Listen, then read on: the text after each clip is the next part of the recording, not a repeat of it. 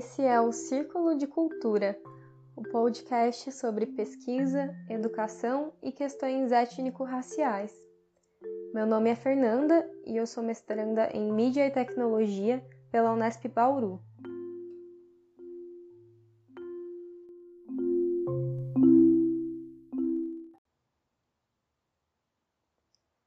Esse podcast é uma realização do grupo de estudos das orientandas do professor Dr. Juarez Tadeu de Paula Xavier, eu, a Débora Lopes, a Isabela Rou e a Paula Leutiviller.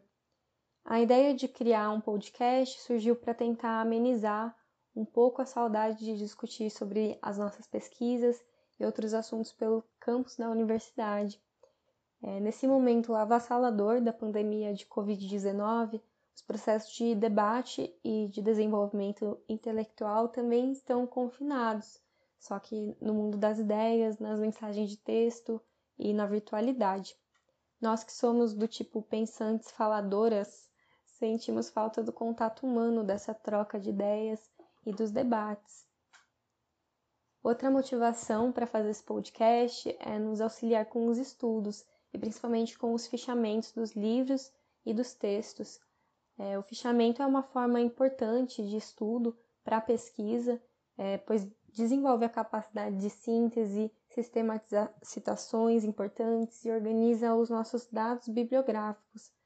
Porém, é, nesse momento, às vezes se torna um pouco desafiador fazer esses fichamentos e nós acreditamos que criar esse podcast vai nos ajudar a estudar e a colocar em movimento as nossas ideias.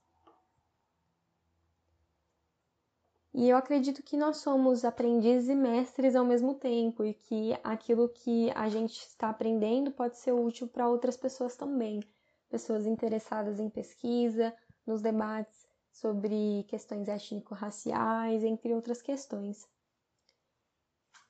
O assunto de hoje é metodologia de pesquisa mais especificamente um processo chamado de ruptura epistemológica, com base na obra Pesquisa em Comunicação da Maria Imaculata Vassalo Lopes. A referência bibliográfica pode ser encontrada na descrição do podcast. Eu espero que de alguma forma eu consiga elucidar alguns caminhos do pensamento científico e mostrar como uma curiosidade pode se transformar em pesquisa.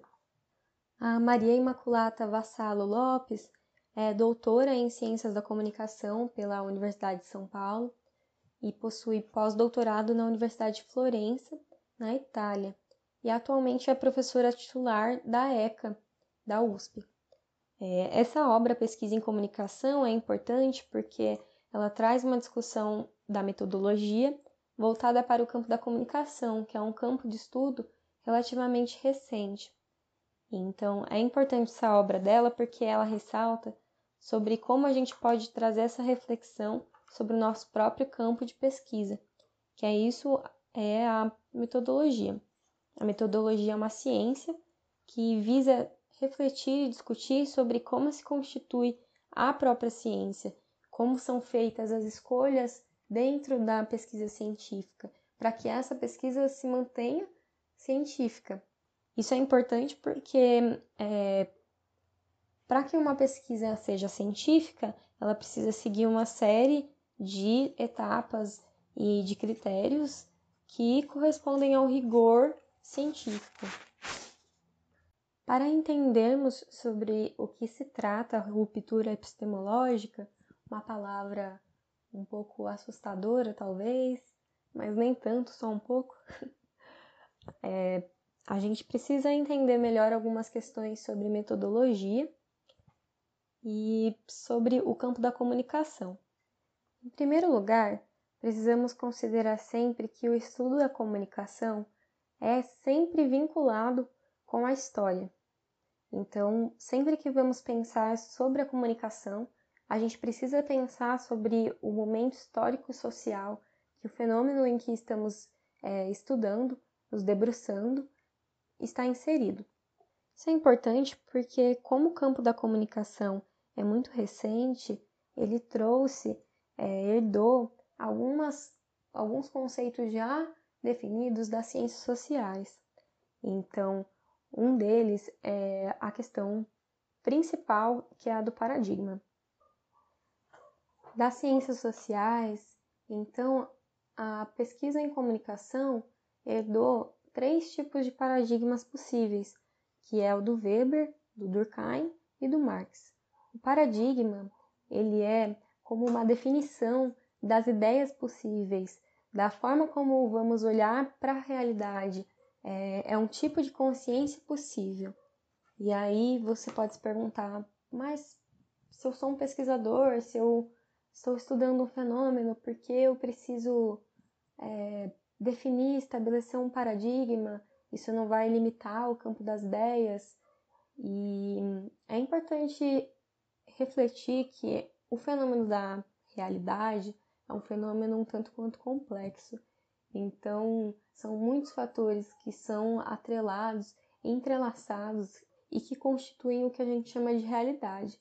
E o paradigma é uma forma da gente delimitar cientificamente o campo da realidade e ter um caminho sobre quais teorias, quais conceitos e pensamentos nós vamos utilizar para encarar a realidade. Por exemplo, no caso da minha pesquisa e de um modo geral do nosso grupo de estudos, eu utilizo o paradigma de Marx, que é o paradigma histórico dialético. E o que isso significa? significa que nós vamos é, analisar, fazer uma pesquisa pautada na realidade, né? vamos analisar a realidade levando em consideração a história, o momento histórico, e levando em consideração que tudo está em um constante processo de mudança. E essa questão é muito importante porque é, a cada dia o nosso jeito de estudo se modifica. Assim como nós, como pesquisadores, nos modificamos, assim como a realidade, a conjuntura histórica, social, cultural se modifica diariamente.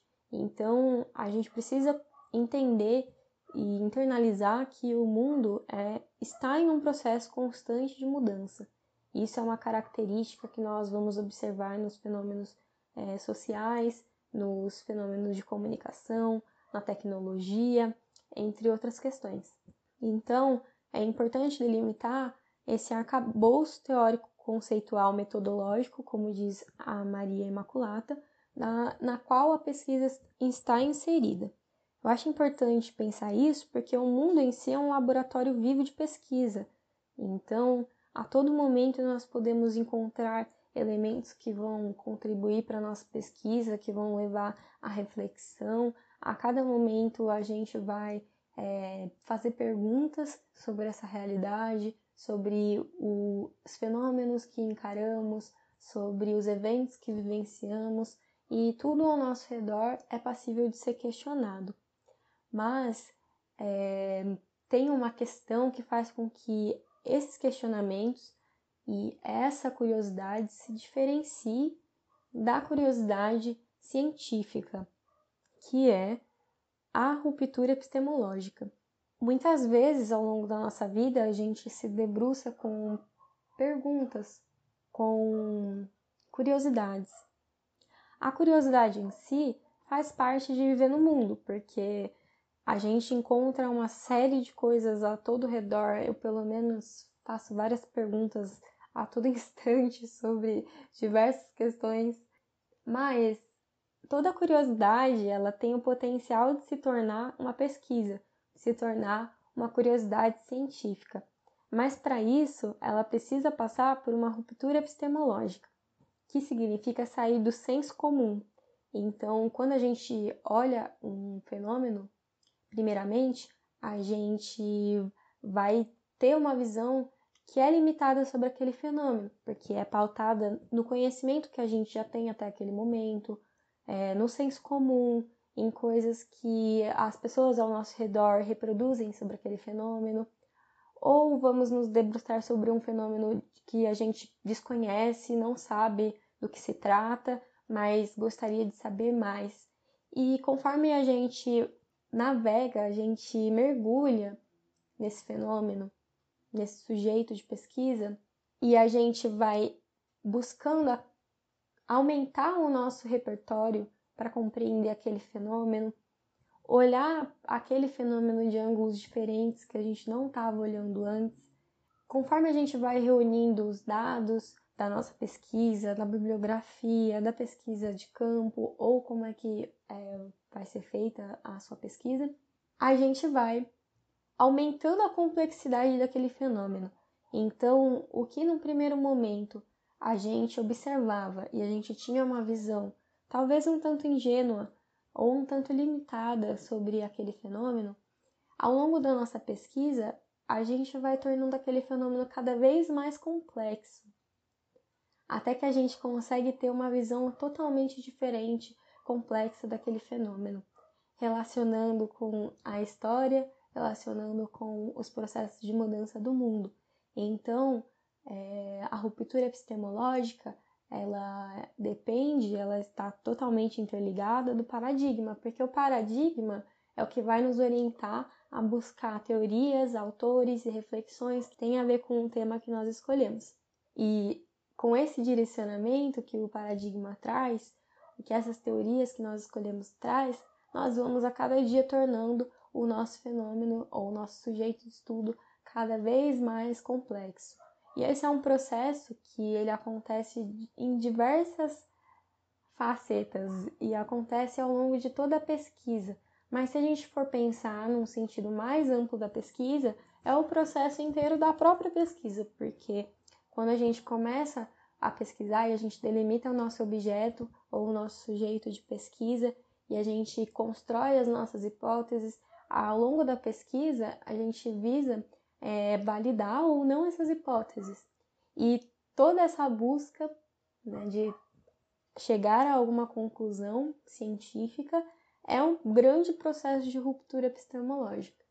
E ao longo da pesquisa é importante sempre ter uma postura de vigilância epistemológica, que é sempre questionar as nossas escolhas e sempre verificar se elas estão de acordo com o paradigma com a nossa bibliografia, com os conceitos que nós escolhemos trabalhar. Porque essa é uma forma da gente evitar cair em decisões ideológicas. E o que seria uma decisão ideológica? É uma decisão que a gente toma ao longo da nossa pesquisa, mas não consegue justificar pelo corpus de autores e de textos e de tudo que a gente estudou. Então, quando a gente não consegue justificar e explicar através dos estudos, a nossa decisão é uma decisão ideológica, que é algo que a gente precisa evitar ao máximo e se manter sempre vigilante para não cair nesse tipo de decisão, porque isso coloca em xeque a validação científica. É interessante pensar que em todos nós que questionamos, que observamos a realidade, que pensamos sobre as coisas que acontecem ao nosso redor, todos nós podemos ter uma curiosidade e toda a nossa curiosidade tem potencial de se tornar ciência.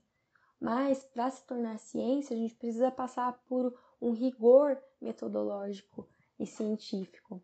Então a ciência ela não é construída apenas com uma curiosidade, é, não é construída à base de senso comum, é construída à base de investigação, de metodologia, de escolhas que são realmente coerentes com o nosso campo de estudo.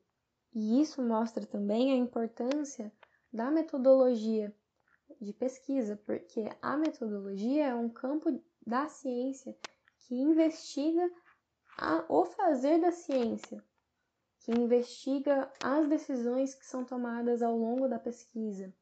Então, a metodologia é o que mantém a gente sempre questionando os nossos métodos, aquilo que a gente coloca em prática no fazer da nossa pesquisa e as nossas decisões. Por hoje é só, então nesse primeiro momento eu quis trazer um pouco dessas reflexões. É, espero que isso contribua de alguma forma para repensar né, sobre o que é a pesquisa, para entender melhor como se forma um pensamento científico. Lembrando sempre que tudo que eu falei também é a minha interpretação sobre o livro, sobre alguma parte ainda do livro, não abordei esse livro por completo, é, e que é sempre um convite né, para você que está ouvindo ler também, trazer suas reflexões, porque cada um de nós pode ter uma interpretação diferente, pode olhar com outro olhar. Eu gostaria de agradecer hoje ao grupo de estudos, ao professor Dr. Juarez Tadeu de Paula Xavier pela atenção. Se você acha que esse conteúdo é interessante, compartilha que a gente consiga cada vez mais fazer conteúdos interessantes e relevantes. Obrigada!